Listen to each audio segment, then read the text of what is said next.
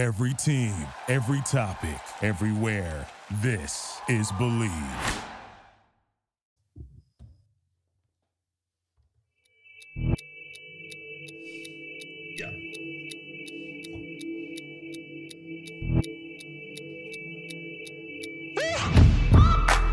Welcome to the one, the only Hog Talk podcast, part of the Believe and the Buzz radio networks. And you can hear us on all podcast platforms as well as the Buzz 2 106.7 in Central Arkansas. Please like, rate, and review. And we're always coming to you live from the Hyman Services studios.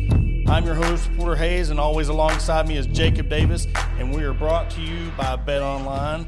And the national championship game is here, and you're looking to wager on the national championship. Head on over to betonline.ag on your desktop or your mobile device to sign up today to receive your 50% welcome on, welcome on bonus for your first deposit. Just use a promo code BELIEVE B L E A V to get started. And Bet Online remains your number one spot for all updated odds and info, along with player props, new contests throughout the year. And it's the best source for your sporting wagering needs, including live betting and everyone's favorite Vegas casino and poker games. It's super easy to get started, so join today and learn why everyone is saying Bet Online is the fastest and easiest way to wager on sports. Bet Online, where the game starts. And Jacob, we wasn't going to go live this time. I mean, we had a special guest on last week that was crystal balling what kind of prompted us for this live show. So, Razorback fans, we're back for another live episode inside the live Hyman Services studios. And Jacob, I don't know what else you can say about the the what Eric Musselman has done in the recruiting, and and a big crystal ball that was coming through. Give big shout out to our guy Ramon who was on last week who who said he was 80, 85% comfortable that Arkansas was going to get Anthony Black. And he even shared a tweet that he had put last year that he had crystal balled Anthony Black to Arkansas. And there was a lot of backlash saying he was going to Gonzaga. He was no way he was going to Arkansas. Then it was Oklahoma State. And we have a lot of fans here in Arkansas was even saying that, you know, he was going to go to Gonzaga and it really, the chirping really started this morning that, you know, a lot of action was happening and Jacob, man, what, what are your thoughts on uh, Arkansas landing the third five star, third McDonald's All American all in the same class? Man, I, am kind of speechless still. I'm, I'm kind of on cloud nine, like some of the people that have messaged me tonight. It's a wild thing to think Arkansas in year three under Eric Musselman, this being his third full recruiting cycle, has been able to land three McDonald's All Americans. I mean, it's incredible at this point that okay, we're finally seeing okay an Elite Eight appearance, another Elite Eight appearance, and it's showing Arkansas's back, and people are taking this thing seriously. Porter, uh, uh, you've got you've got a six seven point guard, you've got the number probably top five player in the country in Nick Smith, and you also have Jordan Walsh, who's just a, a athletic, crazy athletic uh, pound the pound the glass, dunk it all kind of guy, and then and, and then you have your top 100 players too that that are coming as well as in-state guys with Darian Ford and, and Joseph Pinion. And uh, you, you forget about Gatorade Player of the Year in Alabama, Barry Dunning Jr. This Razorback class, all seven of them, man, things are about to look really, uh, uh really, really great uh, coming uh, as we look forward into uh, 2022. And and if you think about it, what's Muss going to do in the transfer portal too? Because he's probably going to get two or three guys out of there. Yeah, and you look at what they got coming in, and, and everybody's been saying, you know, that that a big. You could even use another good three point shooter. I mean, everybody. It's almost like with the women's, you know, having somebody come in and get you boards and get you a three point shooter. And I'd said earlier, you know, I, I was thinking about it today. It's like you know, you see everybody looks at that win over Gonzaga and you think that, you know, that might have put him over the edge, and it might. I'm not inside his head, so I don't know exactly what made him ultimately choose Arkansas over Gonzaga. But to me, I just had a, a thought that maybe it wasn't so much the win over Gonzaga as much it was the loss against Duke, that he could see himself being that missing piece that could get Arkansas that national championship, along with playing with six other guys that are highly touted. And I, I, I don't know when we've ever seen a recruiting class this big the hype we thought the last year's hype with Jaylin and everybody coming in from the class they had was big. You know, the hype coming in after coming off an Elite Eight appearance, the hype coming into this season, you, you didn't think that it could get any bigger than what it is. And you knew with Nick Smith coming in, Darian Ford coming in, Joseph Pinion, Jordan Walsh, and then it kept on getting bigger and bigger and bigger. And it's it's almost like as bad as it is, and we'll get into the game here in a little bit, but it, it's almost like we've already forgot about the Duke loss. I mean, in, in yeah. reality, it's it's it's crazy that you know you see the tweet of Eric Musselman with the the cheeseburgers on the desk saying "Let's eat." It's it's just what a time to be a Razorback fan, and we've been saying this for a couple of years. This is what I'm not saying I predicted, but this is what I seen when I envisioned two years ago what the university and the programs could be like. This is exactly what's going on, what I envisioned two, three years ago. Yeah, I mean, if you look back at it now, you can see the foundation being laid by Musselman. You you think about the the quality of basketball that was played his first year with Mason Jones. He was a game planner, Porter. We we took that for granted. The guy had it figured out with a six man rotation with Mason Jones, Isaiah Joe, Adrio Bailey, Jeantal Cylla, man, uh, Reggie Chaney, and there was like one other guy, uh, Desi Sills. Those were the six guys, and you could see that. You could see that he was game planning around what uh, what he had. And then last year, you know, he, he game planned around what he had. And then in the middle of the season, this year, when Arkansas was 0 3 in, in conference play, a loss to Hofstra and a mediocre Oklahoma team. And, and he turns around and against Missouri goes and wins by 40. And they didn't even have to score in the second half and they would have beat that team by one point. I mean, the the turnaround and, and, the game planning. The guy knows basketball more than I will ever forget. Yeah. Oh, no, no. I, I however that say. I, but the thing is, like he knows more basketball. He's forgotten more than, than we'll any, ever know. Yeah, for yeah, is the yeah. saying. But like he's he's an incredible coach, and now the guy everybody said, oh, he's just a transfer portal guy. He can't recruit high school kids. Two out of the three classes in in uh, were top four, top five classes, and they were built on high school talent. Yeah, tell me that guy can't recruit. Uh, he can't. Doubt him. Doubt him. You yeah. can't. Yeah, it, it's crazy what he's done, and it's almost like he's. We've talked about it when it was coming to the Gonzaga game, and that the Michael Jordan grudge like it's like he's like, okay, I'll show you, and I love that. Right. I love that, and and I don't always bring my team into it, but it's almost like what Dabo did with Clemson. You know, it was everybody against Clemson and he come in and nobody believed in him. He was a he was an assistant. When he got hired, everybody was laughing at him. He got a D grade. And in 7 years he built this program in Clemson.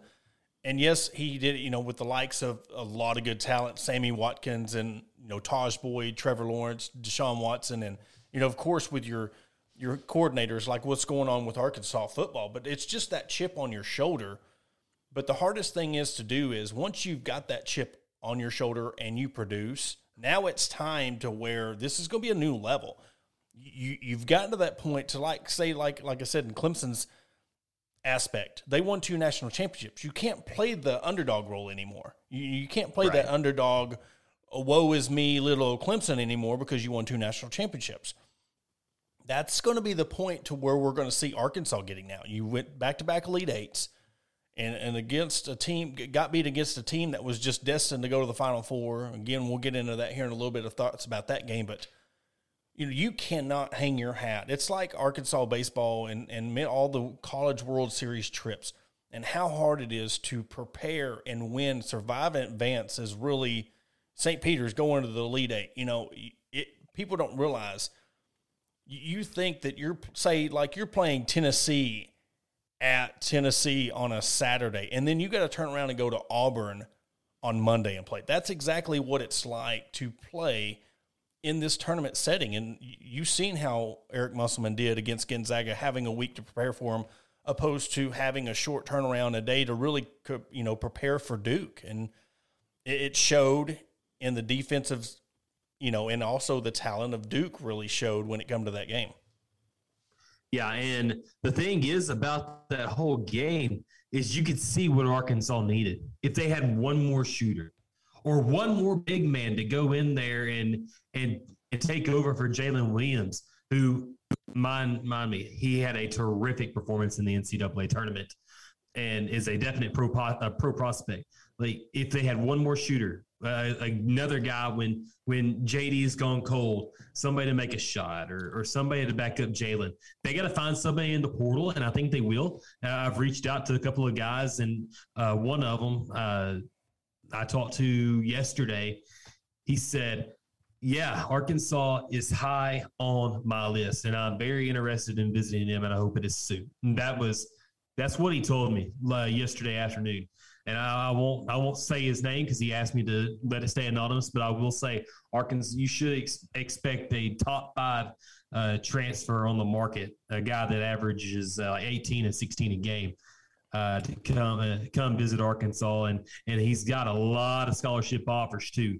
So I mean, it's getting exciting. Uh, there there's probably going to be some roster turnover, Porter but there's a lot of exciting things and things to look forward to this offseason. I don't think this roller coaster's done yet. Yeah, and, and I mentioned that when you're talking about Jaylin. I think that was the biggest key.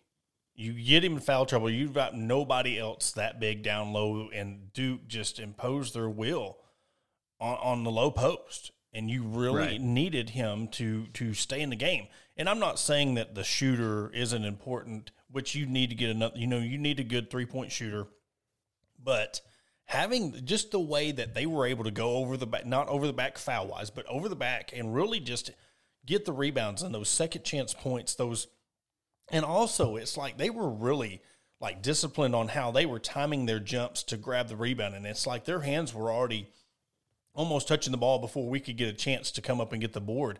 And that just really, one, it's a drive killer when you go on these runs and you just can't seem to you know, you might pull it in with six, eight points or 10 points, and then they get a board, quick turnaround, and then get a three point. And then all of a sudden, it's a goes from a nine point game to a 15 point game right back to where it was. And that just deflates you as a team. So I would say, I mean, just the biggest, way too early, biggest need for next year because who, who can, other than a, a rebounding threat, looking at this roster, you know, there's nothing you can really say when it comes to weakness other than the inexperience in an SEC Division One college program with all these recruits coming in. That, that that's the only thing you can really say about what you're lacking next year. But we've seen how Eric Musselman's been Eric Musselman's been able to gel these recruits in with this transfer portal.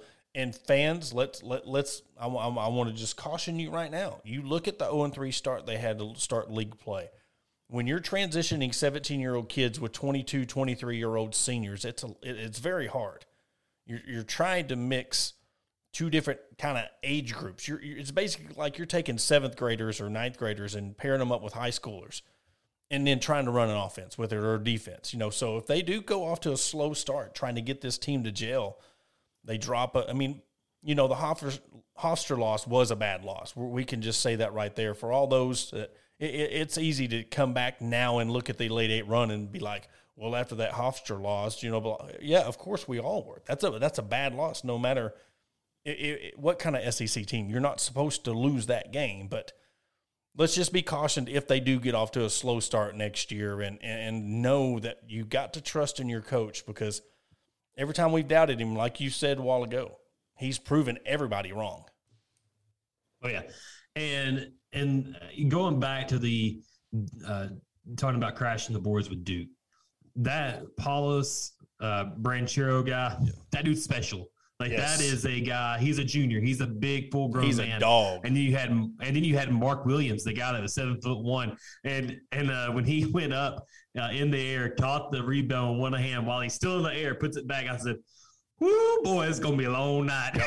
yeah, you you could just tell. No you could tell yeah. the difference in athleticism between the Gonzaga guy, big guys, and Duke bigs. I mean, you could, you, and you can even see it in the guard play. But then again, that just shows you the freshness that Arkansas was coming on a three four day rest, getting prepared for Gonzaga, opposed to all right, you beat Gonzaga, that's great. Now you got to turn around and do it against Duke. And then if you was lucky enough to get past Duke, all right, now do it again against North Carolina.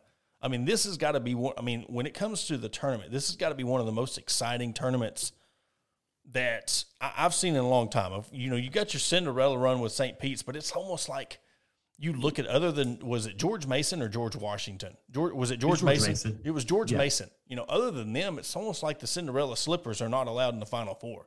It's crazy. It's like you get your Cinderella Cinderella run, and it's like, okay, Cinderella, you've had enough. Let the big boys play. But it gives you enough excitement that it just busts your brackets all up, and everybody's up in arms. And I do want to give a, a special shout out. I didn't tell him I was going to do this, but we, we got a guy. He's a big fan of the podcast. Oh, B in Clarksville. His bracket's fourth in the nation right now. He is leading ESPN Arkansas's bracket challenge right now, but he is fourth in the nation with I That's can't wild. remember how many points he had, but I I was just looking at how I was doing on my brackets and just see how horrible I was doing, but yeah, he's got 192 points total, and like I said, fourth fourth in the nation when it comes to the ESPN bracket. So big shout out for shout out to our our boy Be. He, he's a he's been one of our followers for a long time. Yeah, I've seen him on there. So uh, the funny thing is, you know, about the bracket, I'm not saying B doesn't know his stuff because he he's oh, it's great, all luck. We can, we can understand that. But yeah, yeah. but uh, we were talking about it at work the other day. We have a bracket challenge at work, and uh, my buddy Ryan Harris, he says, you know, the more you know about sports, the worse you do uh, picking a bracket because you think you know everything and you and you think you know uh, what you've seen on on the basketball court this year and you're all entirely wrong because I didn't. Pick, I mean, I honestly I thought North Carolina would get knocked out in the uh, second round against Baylor.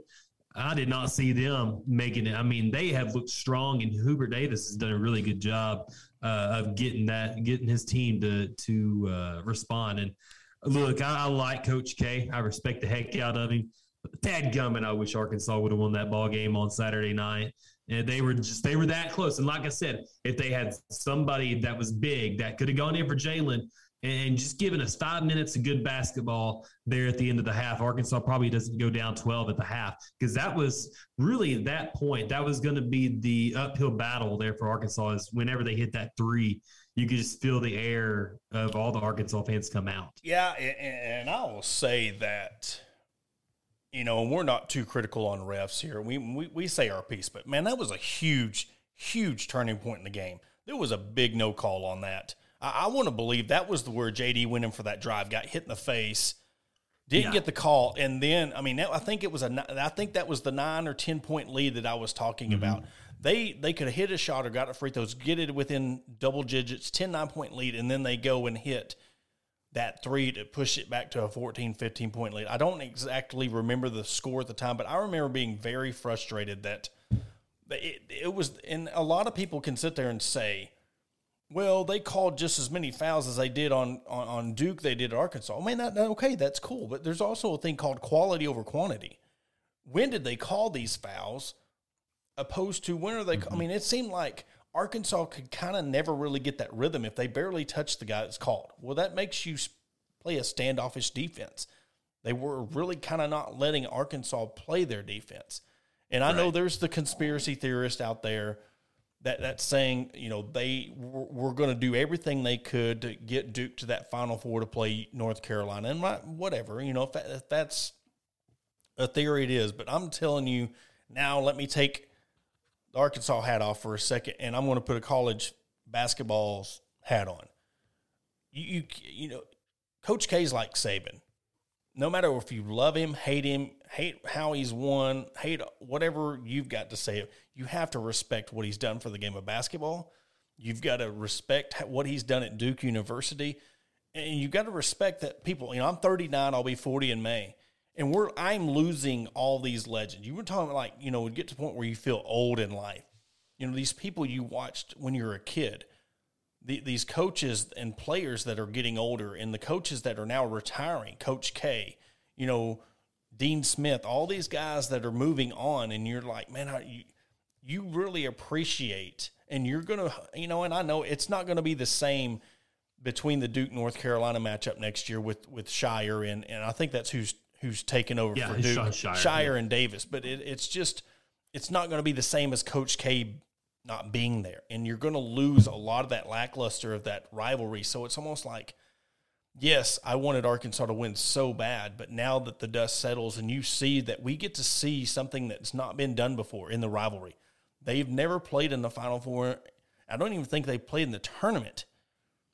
No, before. never. So we're getting this last treat, and I know a lot of people are tired of it, but I'm just telling you, it's like for those who truly appreciate the game of college basketball and the college sports and, and what that tobacco road rivalry meant eight miles separates the schools and you get to watch this one more time it's almost like poetic and and i know that it's not really what razorback fans want to hear because you know of course duke's the one that took out arkansas but it's like you, you put that aside you, you put your fandom aside for a second and you just got to sit back and appreciate what's going to happen in this final four yeah, uh, real quick, I got some uh, comments here, and like I said, if you uh, if you want to get in and engage with us, we'll uh, we'll uh, get your comments and questions here and answer them for you. Uh, Brian Hatch says, "Scared to death to have so many freshmen, honestly, in SEC play." I think I think that yeah, it's a good sentiment. I think we covered that early. Is you know it's it's going to be maybe rough early on until these guys get acclimated to the college game. But my take is with that is these aren't just freshmen. These guys aren't like just your four star, borderline four star, three star freshmen. These are guys that are McDonald's All Americans. They're projected to go in the first round of the NBA draft the next season. These guys are three projected one and duns. And so I'm not really scared of that. Once they get acclimated, it's like Musselman says, these guys will have the experience once they go two or three games in the SEC. Inexperience doesn't matter once you uh, once you go to the SEC play. Like you said, Porter, because you play that you play that Saturday Tuesday game throughout conference play, and it will prepare you for the SEC or for the SEC tournament and the NCAA tournament. Yeah, and these kids are built a, a, little bit differently when it comes to to how much they progress and how much you know they get into a system. But they're used to playing. You know where the where these kids are coming from now. These you know like Jordan Walsh at Link Prep and and Duncanville. You, Duncanville is one of the best number two programs in the, country, in the but overall, like they're dude, they got a track squad. Their four x four one hundred team all runs.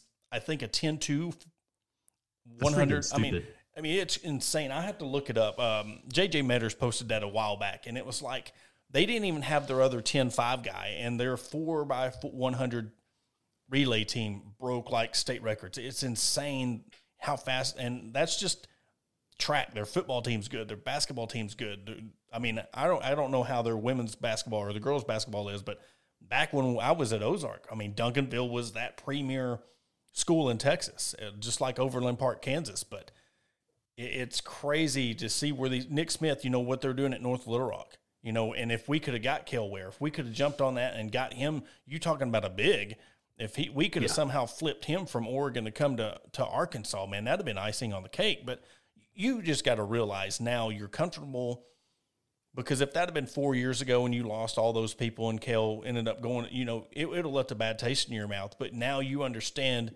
and you can respect and appreciate. Hey, we're not going to get everybody to come to Arkansas. It's just, and if it happens, it's awesome. That's a bonus. But you can't expect every single person to want to follow three or four dudes to come to Arkansas. Maybe they want to go somewhere else and, and be the guy. And that's rightfully so because we have a thing now called the transfer portal. If a kid commits to Arkansas just because he uh, he sees three four people commit and his heart's not in it, you're playing in the best co- conference in the nation in basketball, arguably, and you're playing Division One. If it don't pan out, then you're going to transfer out anyway. So I mean, it, it's almost like, hey, look, you go somewhere where your heart's at, follow your heart, then if it don't work out at Oregon, you you know Arkansas is more than welcome to to recruit him back in, in, the next year or so if he chooses to do so. So it's not as bad as it used to be that you you know you've lost a guy for four years. You might have only lost him for one year. You're right. Uh, Stephen Neblick says, "I can't wait to see what next year holds. I can't either." And then my buddy Will Reed, uh, Eldo Powtown, man, what's up, dude?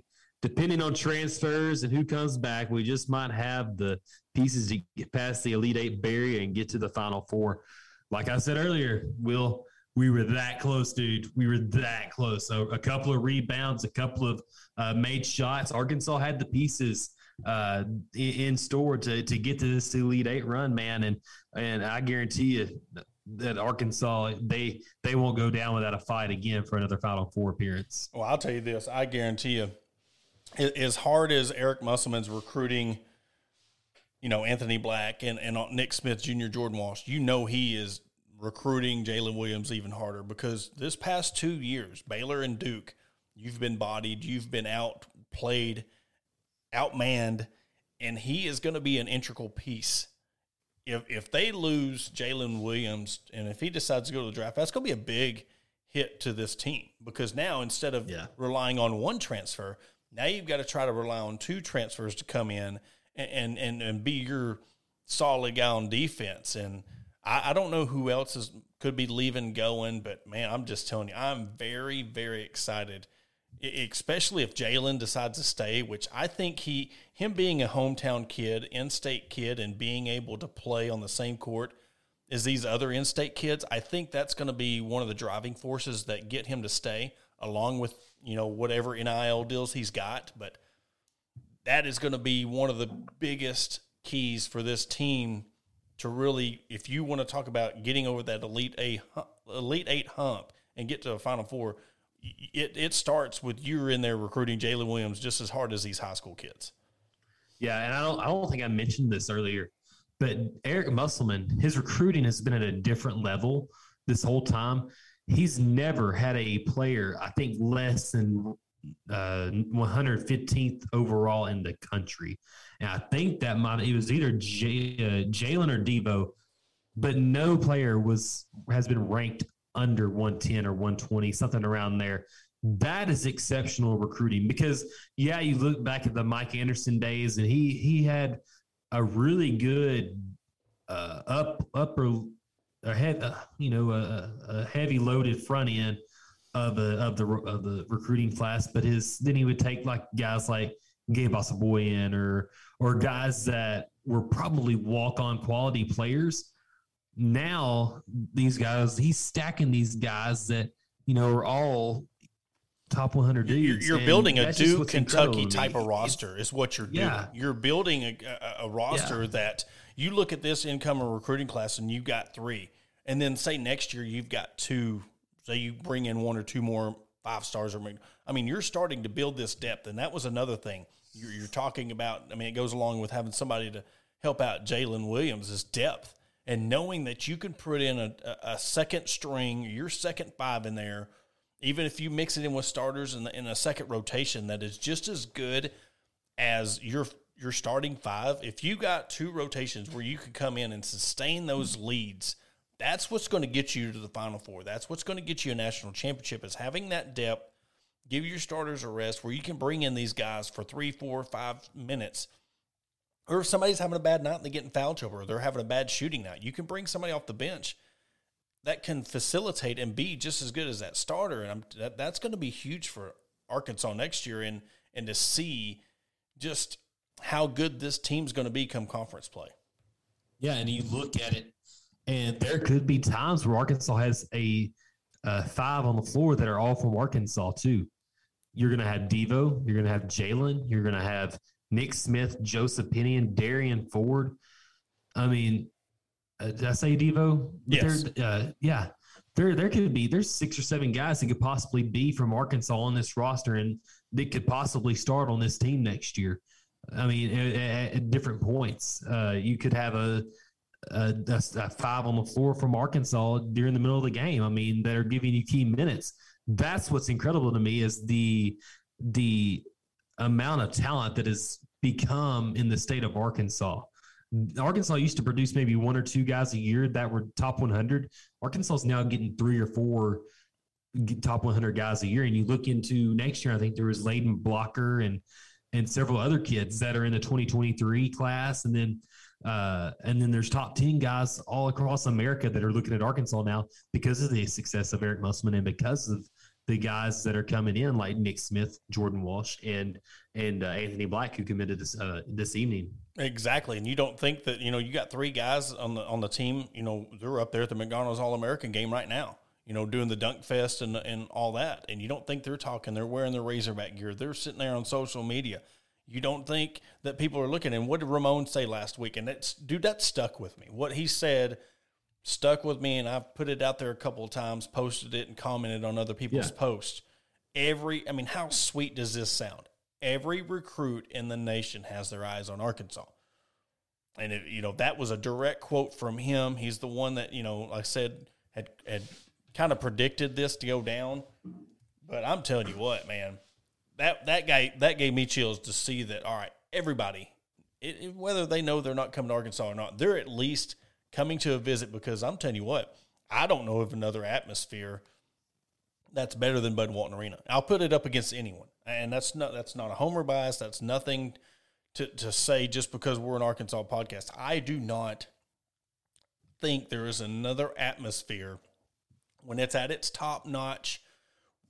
Students are bringing their A game, lining up outside, heckling the home team as they come into the tunnel. I don't think there is a an atmosphere in any sport that Arkansas has that doesn't rival another sport. That's just what has happened to the baseball, the football, and the basketball programs at the University of Arkansas. And it's all because of Hunter Yurachek, baby. Yes, sir. That guy, one Razorback. That guy has he's he's a bad man. I don't. I, I mean, I, I look back at 2019 and when things weren't going good, and I mean, Mike Anderson. I thought that was about as good as we were going to get the rest of our lives, man. I thought Mike, that's as far as Mike Anderson will be able to take is three tournament appearances and maybe one every other year. I thought that was it, man. And and he fired Mike Anderson, and I'm thinking this dude's nuts. like we haven't we haven't sniffed this much success regular season or postseason in 25 years.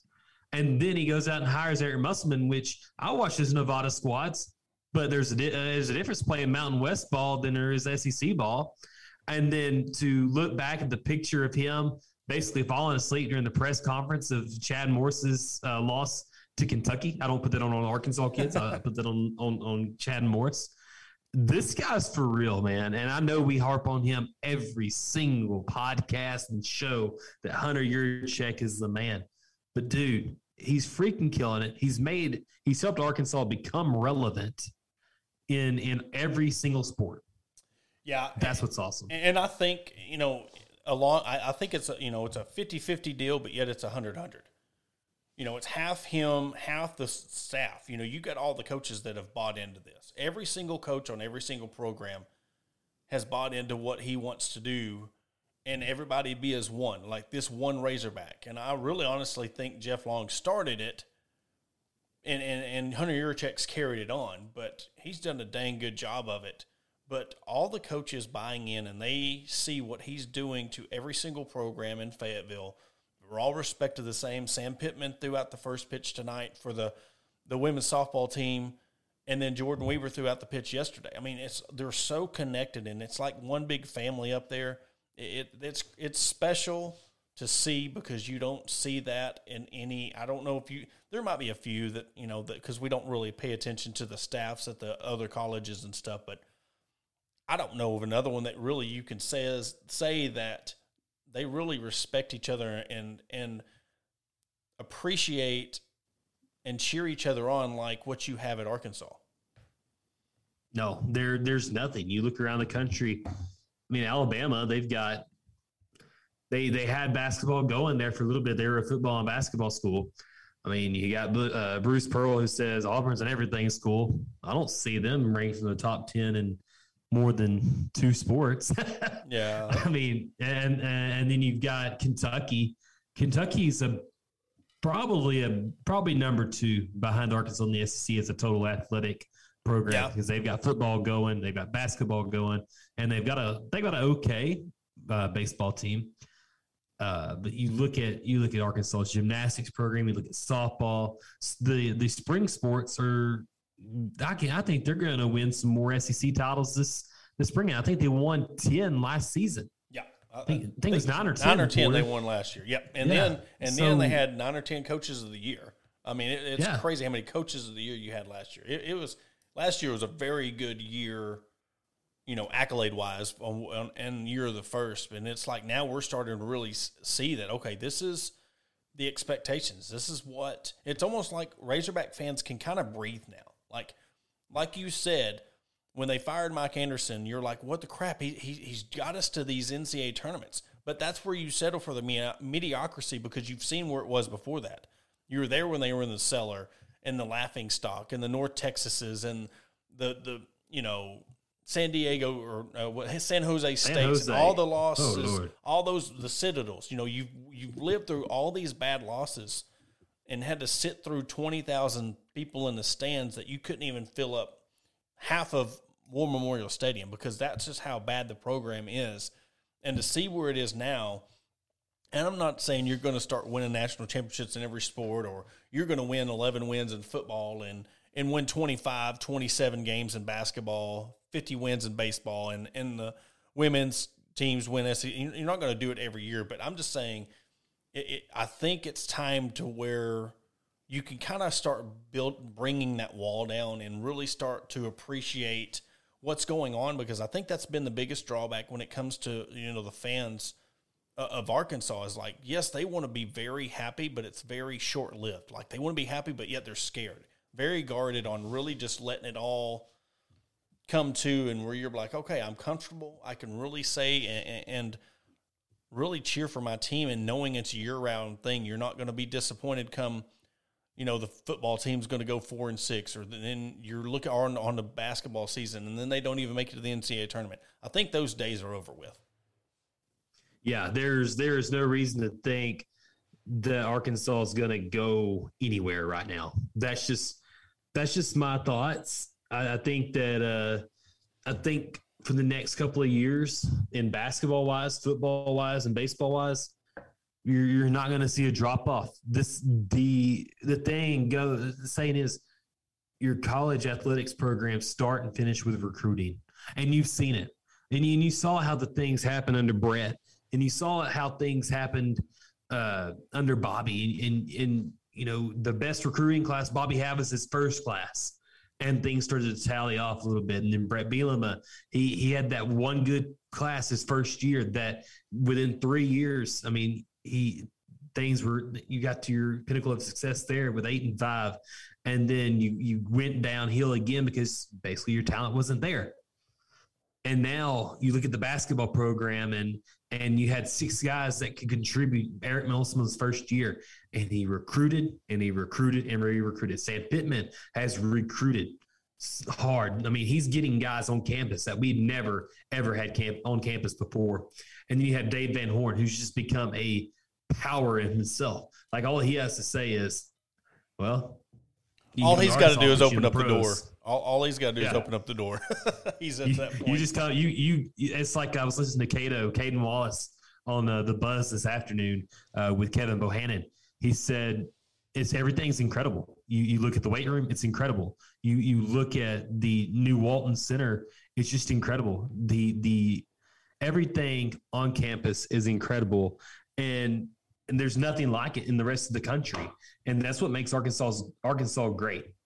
And I think Porter, I think you got a couple of words from our sponsors, and we're going to head to another break, man. Yeah, man. Uh, we picked up another sponsor through Believe. It's called Athletic Greens. And Jacob, I'm tell you what, you know, I'm a vitamin taker, and I, they sent me some stuff to really try out. And at first, you know, you got to get a taste because it's 75 high quality vitamins in one scoop, and you mix it up in some water. And I take it every morning right before I go to work. And at first, it was you know, it tastes like crap, to be honest with you. But you get used to it. It's like you're not used to drinking the vitamins, but once you get used to it, it's like the taste changes, everything goes back, and it actually is something I look forward to. And then, truly, honestly, not as a plug, this is off script. I really love it. My wife takes it. We drink it every morning before we go to work, and I'm, it, it's been a huge change for us.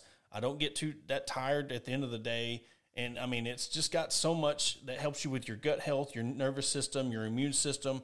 I mean, energy, recovery, focus. I mean, it even helps with your aging. So, I mean, if you want to reclaim your health and arm your immune system with this convenient daily nutrition, it's just one scoop and a cup of water every day, and that's it. To make it easy, Athletic Greens is going to give you a free one year supply of immune supporting vitamin D and a five free travel packs, which I have. I love them. You just open up the package, pour it in your little shaker cup, and off you go. And all you have to do is visit athleticgreens.com slash believe. That's B L E A V. Again, that's athletic.com slash believe. Athletic Greens, take ownership of your health.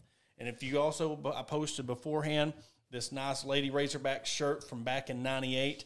It's brought to you by 919. They do a lot of retro college gear, and I'm telling you, they have a lot of schools. So, I mean, go to their website, look at all the, I mean, they have the basketball shorts from the 1990 team, Arkansas team, 94 team, the 70s. They have jerseys, they have this shirt, they have duffel bags. So, man, be sure to go over there and give them a shout out too. But yeah, we're up against a break. After the break, we're going to break down some more of the basketball talk against Duke and give a rundown of the baseball and the softball series when we come back. Shelby Taylor Trucking serves all your timberland needs in south central Arkansas. With over 50 years in the industry, Shelby Taylor Trucking has established themselves as trustworthy leaders in the industry. From planting to harvesting to hauling your timber, Shelby Taylor Trucking is ready to serve you. Follow them on all social media platforms at Shelby Taylor Trucking. Learn more by visiting their website at staylortrucking.com. That's staylortrucking.com hindmanservices.com. Are you ready to tackle your to do list without getting your hands dirty? Then it's time to call Hindman Services in Springdale. Corey and his team specialize in A to Z home repair, in home transformations, plumbing, and dryer vent cleaning. Got a man cave? Hindman Services can make it better. Got a she shed? They can make it better. Call today 479 347 9336. That's 479 347 9336. Or check them out online, HindmanServices.com. That's H I N D M A N Services.com. Hindman Services. Honeydews have never been so easy. McCoy Tiger Drug Store of Sheridan, Arkansas has been the top pharmacy in all of South Central Arkansas since 1895. They were also the 2020 Good Neighbor Pharmacy of the Year. They not only fix you up with your prescription with timely and friendly service, but also an elite gift shop. All your OTC needs, baby and wedding registries, tuxedo rentals, and much more they are located at 821 North Rock Street in Sheridan. Give them a call today at 870 942 5121. And we're back on another episode of the Hog Talk podcast. And Jacob, we didn't even, even talk about the Duke game. We're so caught up in what was going on with, I mean, how could you not with just this amazing recruiting news that Eric Musselman got getting Anthony Black? But I guess we got to, you know, we, we do got to talk about the last basketball game of the year and kind of how it broke down and – and then we'll go over a little baseball and softball series, you know, that ended up in wins for both teams, and, and we'll wrap it up there. Yeah, so so I think uh, there was four Duke scores that ended up uh, uh, with double double figures in scoring. Uh, you had that Banchero, like I mentioned earlier. He really uh, helped them, and I told Caitlin I was sitting there watching it. I said, "I've watched this guy all year hit threes. If you leave him open, do not do not leave him open. At least close out. And they left him up there on the top of the key, I think, in the second half. And I said, if he gets hot, Caitlin, he's gonna he's gonna uh, help Duke go to go to uh, go to the final four. And he did. He he hit that one from the top of the three, uh, top of the key. And you had Mark Williams who really hit the boards hard. I think I don't think the rebound margin was as big as what it was in the first half. I think Arkansas really closed the gap there uh, rebounding. I think they only beat beat them on the boards by eight, seven or eight. It was like 14 or 15 at one point. So either Duke really let off the gas in the second half or or whatnot. And then you had uh, uh, trying to think. I'm going off min, uh, memory here. I think Wendell Wendell Jr. He he came out in the second half and, and played well for Duke. And there was one other guy. Uh, I think it was the Jalen Roach kid uh, who who really hit some key shots for Duke during their win against uh, Texas Tech on on Thursday night. Uh, he had a couple of key free throws there in the second half. He wasn't really uh, an offensive factor like he was the the game before against Texas Tech, but he he had his key moments. But yeah, Duke really played well. But Arkansas, man, you you want to you want to look at a team and just say I'm proud of them. I sat there about 10 or 15 minutes after the game and I watched Duke celebrate. It, it almost broke my heart because, you know, it's like I mentioned in the first segment, Porter. This Arkansas team came a long way from January. And they beat they went on the road and they beat LSU and they and they did all these things. They turned it around. And I was heartbroken for these guys because they laid their their hearts on line. And and you know JD Notae he put his he put it out there and and He put his heart and soul on the line against Duke, and that was really, I think, the first four minutes of that game before the first media timeout. Arkansas, that was the best four minutes Arkansas had opened up with in the tournament. And I really thought Arkansas, I was thinking, man, you know Duke's going to adjust, but this is probably the best case scenario for Arkansas to start. And I wish they would have stayed that hot quarter, but they didn't. But they shot 40% from the field. Arkansas did, uh, I think 43% in the second half, uh, 32% from the three point line. And they were 11 of 14 from, from uh, no, 11 of 11 from the free throw line. They didn't miss a single one. So Arkansas did what they were supposed to, but you know Duke was just over overpowering. They were just better. They were more talented, and they were the rightful winners of the ball game. Yeah, and, and you look at the you know the three point percentage. You know, I mean six for twenty for the game, and but then on the other hand, look at their free throw percentage. They were 11-11. One of the this mm-hmm. is one of the stats that would be if if they would have won the game, you would have looked at that and been like, okay, that's what you know how they won the game. You know, they were actually yeah. shot really good from the free throw line. But it was just the point that, man, you know, they got out to the lead and, and Arkansas come back and it was back and forth. And then you seen when Jalen went out, when they went on that run, and they, especially that shot at the end, that three pointer at the end, it was kind of like a first half dagger.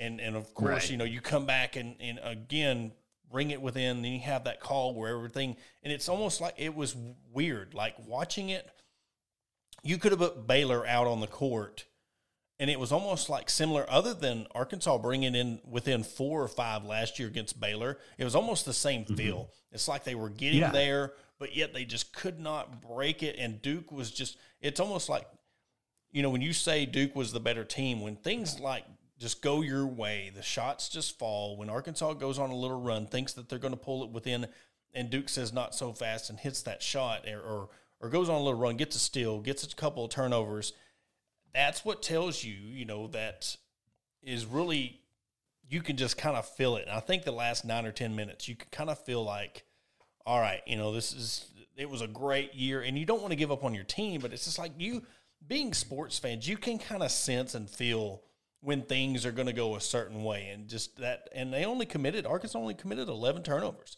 I mean, I don't know what their yeah. low is for this season, but that's not that bad. You know, they caused 15 turnovers for Duke, but they played a good game, but they just couldn't overtake. And it's weird that, uh, you know, when, when Arkansas played Gonzaga, I got, you know, I predicted Gonzaga to win. I said it was going to be 78 to 68. Well, I got the score right, but the different team 78 69, right. you know. But it's just the fact that you see a yeah. team like Duke and just it's almost like LSU winning the football championship, Georgia winning the national championship in football. It's like you see these teams of destiny. And I'm not saying Duke's going to go on and win the national championship, but it's like it was destined for them to get to the final four. And that's just how the sports gods work sometimes and how it all plays out. But you got you got to tip your hat to Duke and, and, and how they won the game, how they controlled the boards, because now that just puts more of a hunger in, in Eric Musselman's eyes. And it, hey, you know what? Maybe if Duke doesn't beat Arkansas, we don't get Anthony Black, like I said in the first part of this show, because maybe that was that decision. Be like, okay, I can help this team win a national championship. Playing with guys that I've played with, and now we're going to go win a championship. So I'll take the Duke loss if it means that we win a national championship in two years. It's fine with me. uh, there was so a, a, weird, a crazy thing, crazy stat that I, I found uh, yesterday afternoon or, or Saturday after the game. The Jalen Williams, when he was on the floor, Arkansas was plus three. They they were beating Duke with Jalen Williams on the floor, and obviously Arkansas. I mean, they they outscored Duke in the second half, but I mean that that twelve point swing there late in the first half is really what what helped Duke win that ball game. But yeah, if Jalen Williams wasn't in foul trouble, or Toney wasn't in foul trouble in that first half, and you didn't have to play small ball, that was I tell you what, those last three minutes of that uh, first half felt like an eternity. I don't know about you, yes, but you could just feel it. You could just feel the momentum swinging when Jalen Williams and Au'Diese Toney went out because you were playing small ball. You had uh, JD Notae out there, uh, Stanley Umude, Trey Wade, Chris Lykes, and uh, was it Kamani Johnson? It was a weird five out there, a five that we weren't really used to seeing out on the floor at one time. but they everybody was so in such in foul trouble that they had to do that. And and I, I mean, you look back at it and you can you can just pick apart the final three minutes. You could say, "Man, I wish Chris Lykes wouldn't have taken that three with 12 seconds on the shot or on the on the clock. Why couldn't he waited four seconds? Maybe things would have changed." Look, you can pick and pick and uh, pick that game apart uh, like any, and just say, "What if? What if? And what if?" But man, I'm just telling you, I think Jalen Williams that that was the key to that ball game is having him and Toney on the floor. Uh, obviously, because I mean Arkansas isn't a plus plus and minus uh, plus three with Jalen on the court. Yeah, and, and it just like I said, we, we we got the good news today, and it almost kind of wiped away everything that that was going yep. on with that. But you know, now we can move on to the baseball series. Arkansas picks up another series win against Missouri.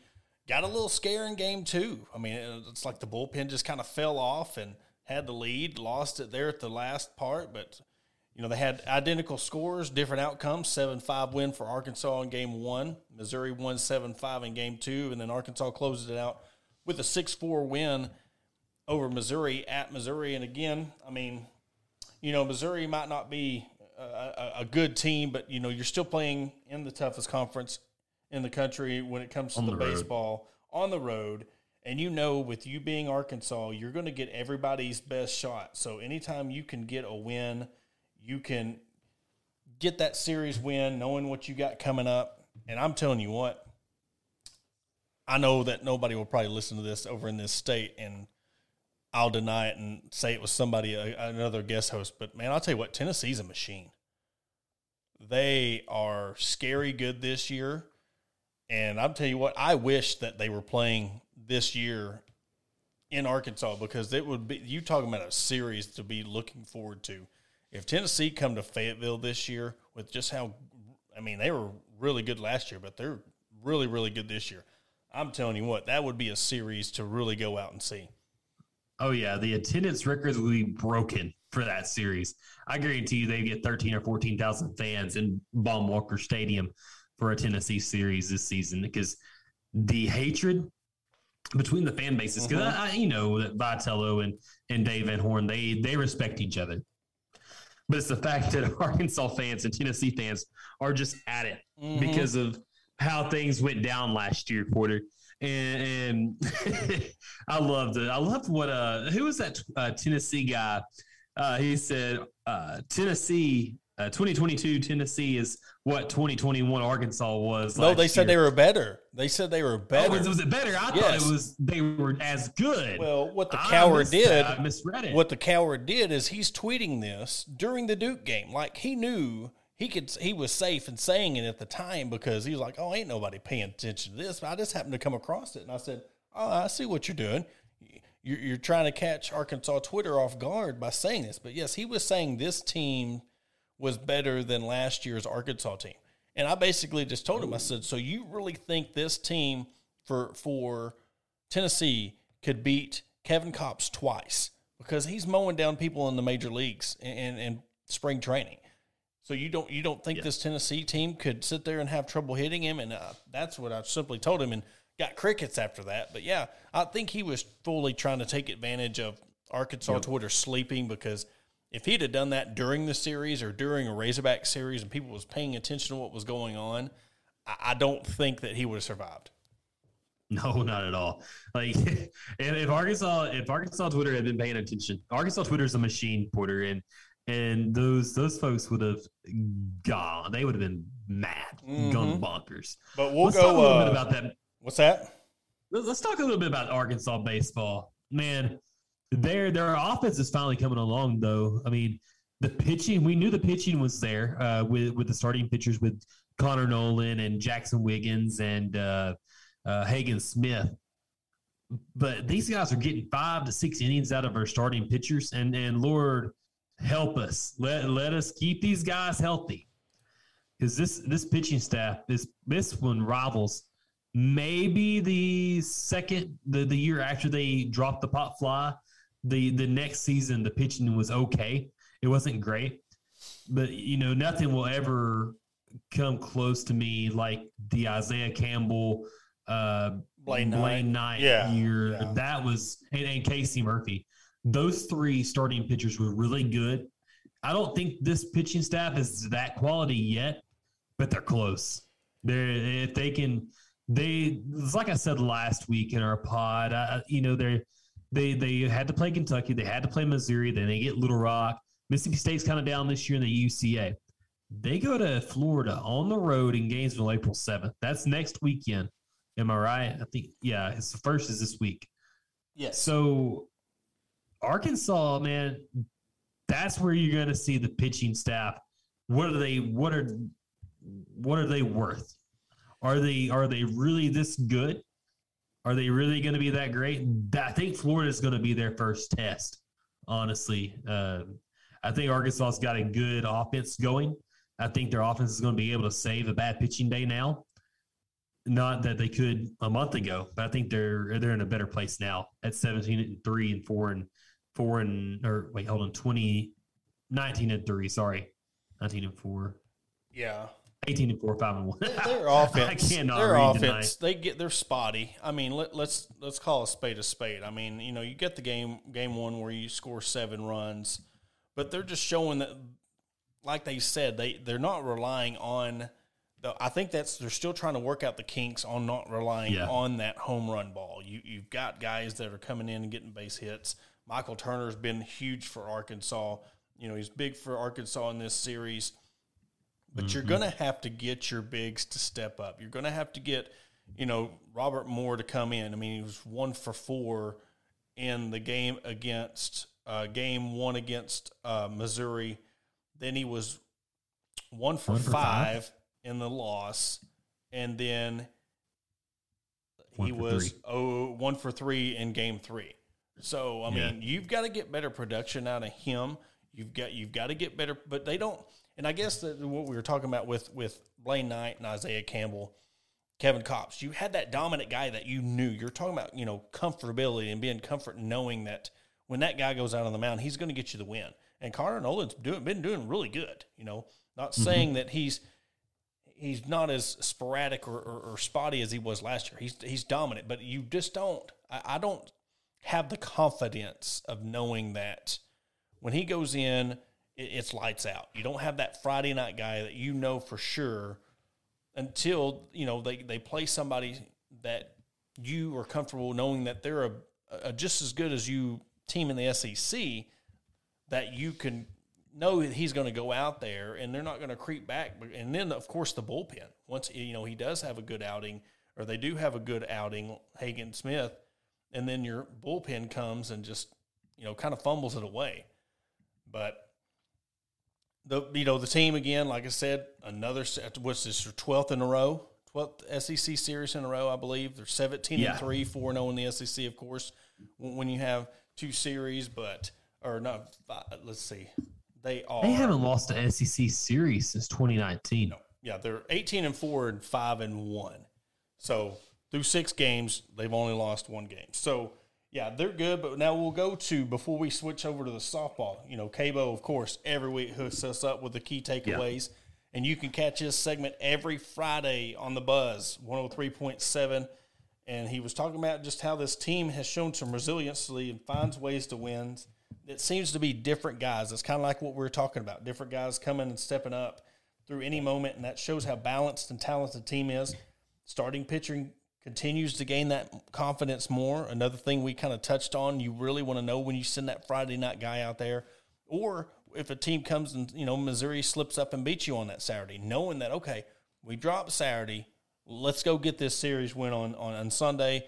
And you really can't complain too much when you've won your 12th SEC series in a row. So you can't really, you know, you're talking about confidence. You know that it's going to get done. It's just how. And when that rarity, you know, I know we're not going to go forever and not win a SEC series, but it's like when that rarity does happen, it's going to be like, wait a minute, we're not we're not used to this. But the biggest thing is, is Tygart has emerged as the closer, and for the second year in a row, Dave Van Horn has gone to a true freshman early on in conference play to be the closer, and Tygart seems to want to stay there. Two saves on the year, 1.93 ERA through 11 innings, 15 Ks, and only has walked two people. So that's your key takeaways from Kevin Bohannon, the guru. Again, like I said, you can catch him on 1037 The Buzz, our network sister station in Little Rock. And do not forget for those high school baseball and softball lovers, extra prep, extra innings podcast with Kevin Bohannon, Kyle Sutherland, and Jaron Hawthorne. They bring you all the latest stuff, baseball rankings, softball rankings, their Super 7 live rankings every week. It's really been good to see that the baseball and softball is getting the attention. So go check them out, like, subscribe. And we also learned also that our buddy Kyle Sutherland has also started back the next season of Gridiron Icons. If you again high school football coaches, he's he's got all the best coaches, best legends there ever was to coach high school football in the state of Arkansas. So that's another excellent podcast. If you have not subscribed, do so.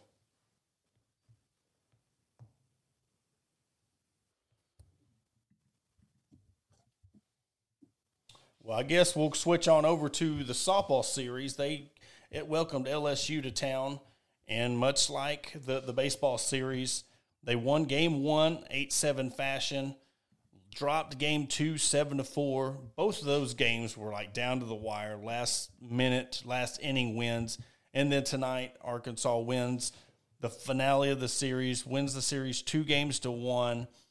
Jenna Bloom gets her eighth win of the year. Chenise Delce gets her second save of the year, and they are the big, huge grand slam by Linnie Malkin in game three of this. Game two, you thought you had it. You gave up a big three run shot there at the final in the last innings. I believe it was the bottom of the or top of the it was top of the sixth when mm-hmm. they hit that three run home run, and they just kind of lost their you know lost, they couldn't come back. But game one was a really exciting finish, late finish. So very proud of the women softball. Now they move to 21 and 6, I believe. 22 yeah, and 6. 20, yeah, 22 with, and 6. Their win tonight uh, makes it 23 and 6. 23 and uh, 5 and 2 in conference play. Yeah. They got the series win against uh, LSU tonight. That was that was huge. I mean, they they looked really good. Their bats were their bats were hot, like you said. Uh, the pitching's been excellent. So, I mean, softball, man, they're they're looking really good. Um, this is a good year that they've got, really been able to. Yeah, they've them having three pitchers have really helped them. Last year, the last couple years, they've only had two. So if one was having a bad right. game, you're really kind of relying on one. Stuck. So now they have three that they can kind of rely on. That's really good for them.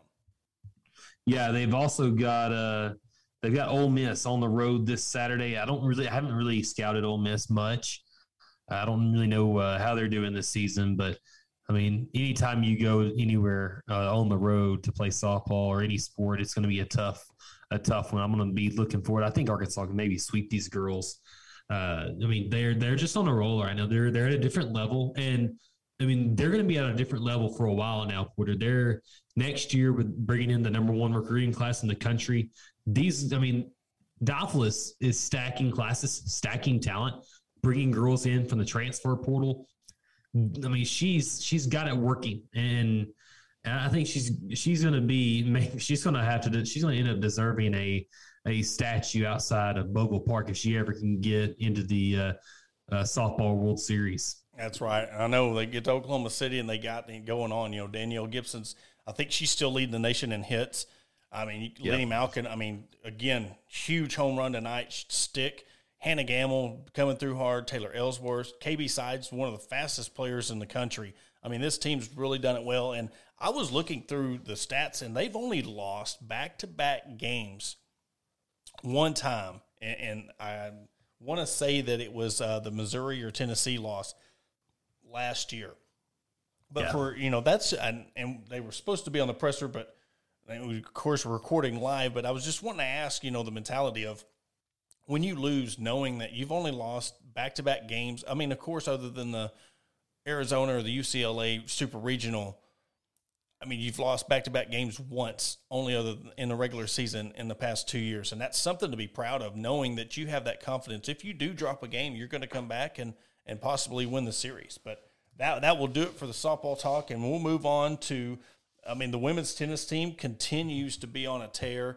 They continue to win another big road series against Alabama at Alabama after getting beat by Auburn. They turn around and had to play uh, Alabama, and I'll tell you what, they have a trio of players, Jacob. That I mean, Tatum Rice, Indianna Spink, and um, man, I just I tell you what, they are just Morgan Cross is the third one. I mean, they tell you they are just killing it, and from winning hardly any SEC series, being another one of those, it's it's almost like last year when we are talking about the women's basketball and the softball program and the soccer program, you know, when we first started doing this, seeing that the women's tennis team, they're the, it's like the next one up. It's like the one that we're getting to watch build this foundation and start to win some series and it's re- been really cool to see. It's one of those, you know, programs that we're just now starting to cover and get interested in and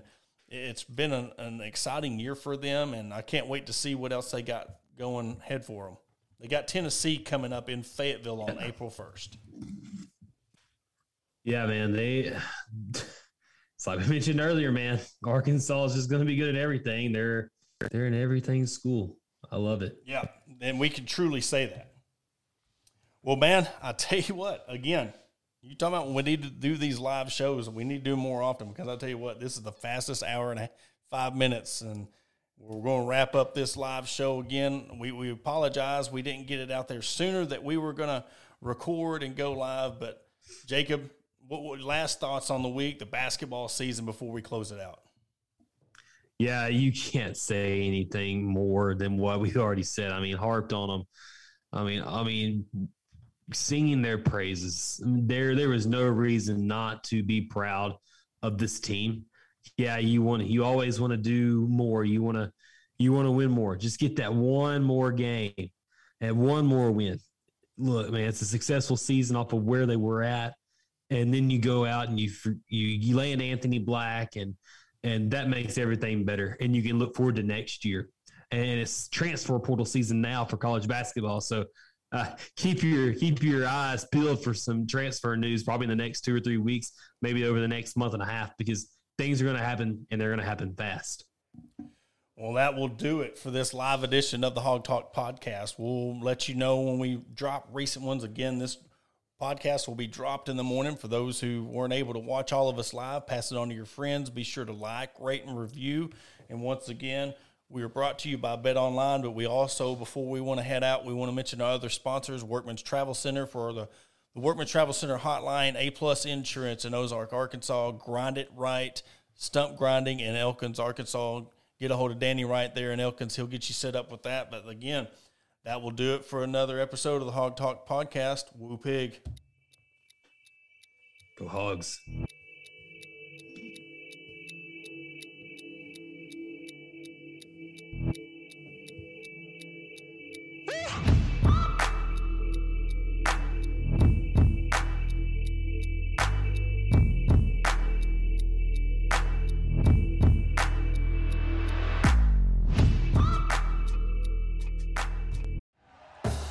Thank you for listening to Bleav. You can show support to your host by subscribing to the show and giving us a five star rating on your preferred platform. Check us out at Bleav.com and search for B L E A V on YouTube.